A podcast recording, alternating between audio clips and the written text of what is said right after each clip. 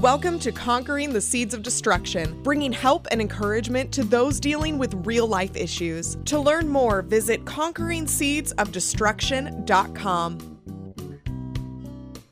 Welcome to Conquering the Seeds of Destruction.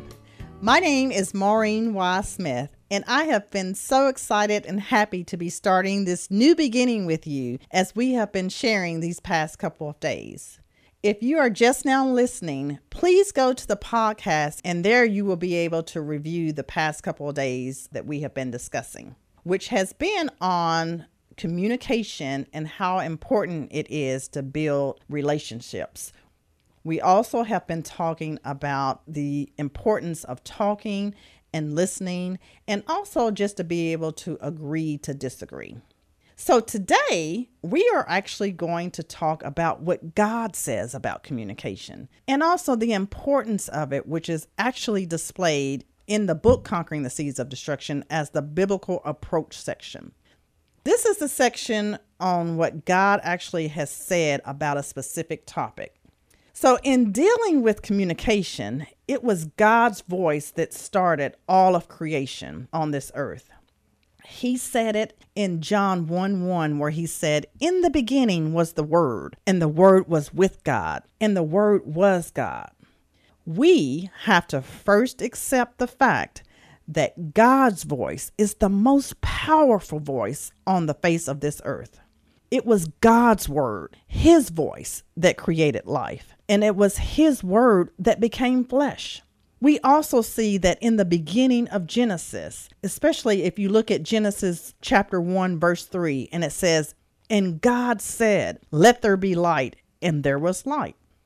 In Genesis 1, verse 6, it says, "And God said, let there be a firmament in the midst of the waters, and let it divide the waters from the waters."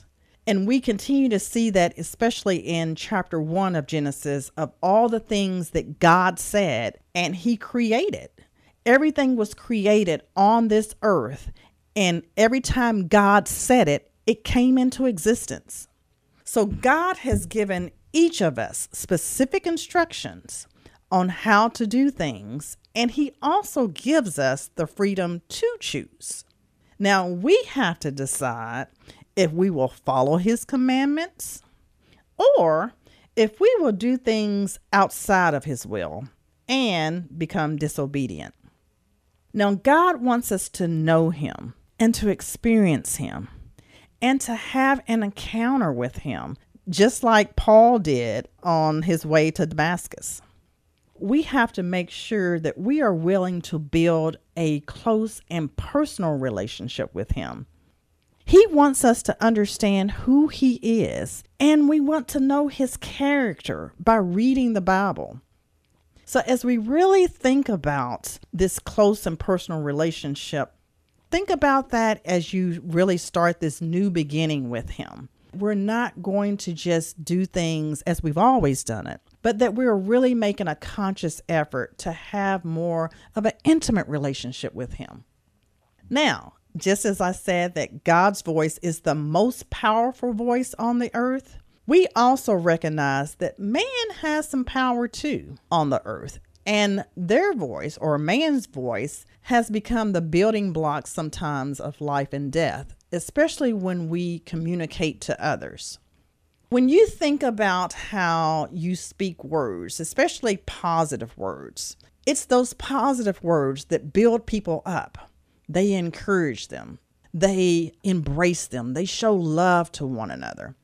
And so people find ways to be motivated by the positive words that they see. It gives them that hope to really try something again, or to continue to not allow themselves to be down in the dumps. Now, of course, on the flip side, when we speak negative words, those are the times where we tear people down with our words. And people can really leave a conversation feeling hurt. They can feel attacked. They can feel condemned.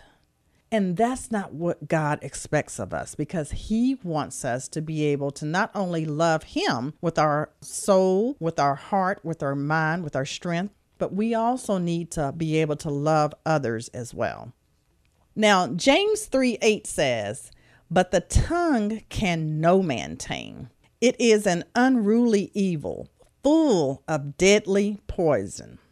So think about this small little thing that is a part of our body that can build up and tear down at the same time. That is truly amazing that it can actually do both, but it can. And so as we move forward, I want you to start thinking about whose voice will rule in your life. So as we are starting this new beginning this month, and you're going to continue to keep hearing me say that because I want to reiterate that to you. Whose voice will you allow to rule in your life? And I hope and pray that it will be God's voice. God's voice needs to reign in our lives since we do have the power of the Holy Spirit if we have connected to God. Now, I do understand that when people reach a level of abundance, they don't really feel that people can tell them anything. And that also includes God as well, unfortunately. Sometimes people feel that when they have gotten to a point where they've gotten the money that they've wanted, or maybe they've had the lifestyle that they've wanted, or maybe they just feel like they have arrived. They have gotten to the level that they have been wanting to achieve.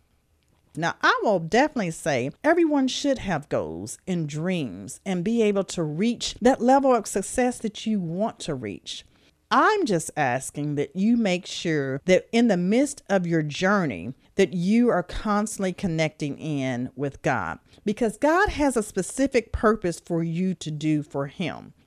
You were created to be used as a vessel so that you can do His will while you're here on this earth.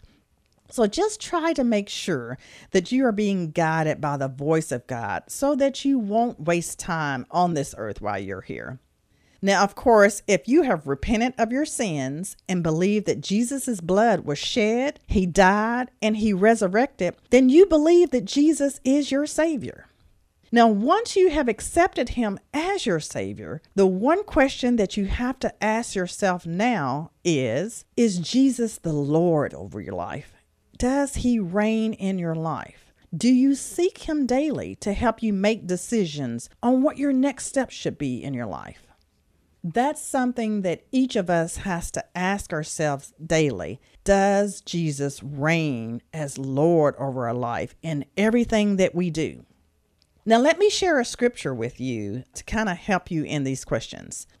Luke 9:23 says, "If any man will come after me, let him deny himself, take up his cross daily, and follow me."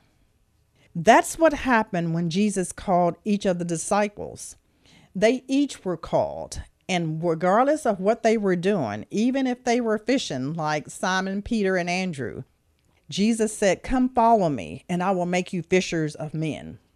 That's what we have to be conscious of, that when we have accepted Christ as our Savior, we belong to Him. We were bought with a price now. So everything that we do should be aligned under the Word of God. Now, let me also add, it's a journey. It's a step-by-step process. God constantly prepares us each and every day, but we have to continue to be able to seek Him. Now, by making Him Lord over your life, you are also saying that you trust Him to guide you in all the things that you will do on this earth. And let me add, I also have to make sure that you are reassured that you're not going to be able to accomplish everything immediately. Success does come over time. God also searches your heart and wants you to see that you are making that effort to seek Him, to build a close and personal relationship with Him. In Jeremiah 17:10, it says, "I, the Lord, search the heart. I test the mind, even to give every man according to his ways and according to the fruit of his doings." And that itself is a beautiful thing. Because I know so many thoughts sometimes go in our heads. And sometimes there's a lot of selfish thoughts that go into our heads, unfortunately. Praise God that He does search our heart, that He really does try to understand us, and that we are really making the right choices to please Him. we represent him now. When we take on the title of being a Christian, we are trying to make sure that we represent him in a way that's pleasing to his sight, that our character looks like his character, that we really are created in the image of God, and that we represent him in a way that's pleasing to him. So that's something that we have to be conscious of. And now I'm going to move forward into talking about a person in the Bible. And so the person that I'm going to talk about today is Adam, and the commandment he gave to him, especially in the conversation that he had with him. But before I actually share that actual commandment, one of the things that I do want to share is a different scripture, which is Genesis 2:9, that says, "And out of the ground made the Lord God to grow every tree that is pleasant to the sight and good for food, the tree of life also in the midst of the garden, and the tree of knowledge of good and evil." Now, this is a scripture that we will definitely reference quite a bit, so make sure you stay embraced with that particular scripture. Now, the commandment that was given to Adam, and only Adam, because at that time the woman hadn't been created yet. And so that comes from Genesis 2, verses 16 through 17, which says, "And the Lord God commanded the man, saying, of every tree of the garden thou mayest freely eat, but of the tree of the knowledge of good and evil thou shalt not eat of it, for in the day that thou eatest thereof, thou shalt surely die." Of course, in the following verses, in Genesis 2:18, and then in verses 21 and 22, that's when you actually see the Lord God that had created the helpmeet, the woman at that point. So it was very clear that God was very specific on what Adam could and could not do. Now, Adam had the ability to name every beast of the field, every fowl of the air, and every living creature. He was to be able to keep the Garden of Eden. He had a great relationship with God, as well as the woman. And there was peace in the Garden of Eden. There was harmony. There was relationship between the Lord God, Adam, and the woman. They were inseparable, and the Lord God was the center of their relationship. When you think about that, it says that everything was just great. And the only restriction that Adam had was that they couldn't eat from the tree of knowledge of good and evil. They could eat from every tree in the garden, even from the tree of life that was in the midst of the garden, as Genesis 2:9 said. And so Adam and the woman had everything, and their relationship with the Lord God was great, and they didn't need anything else. So what about you? Have you experienced a relationship where everything is great, and it also includes God? God is the center of your relationship, and it continues to remain peaceful, and that you constantly communicate with God on a consistent basis? I hope you do, but if not, if you're in that stage of growing, that's fine. Don't beat yourself up on that. That's okay. Tomorrow, we are going to see now how the enemy plants a seed into us. And so what we're going to be talking about on Thursday is our first seeds that we're going to deal with, which is the seeds of miscommunication and misinterpretation. So please come join me as we continue to see how things unfold and what God will do in our lives as we conquer the seeds of destruction. Bye-bye.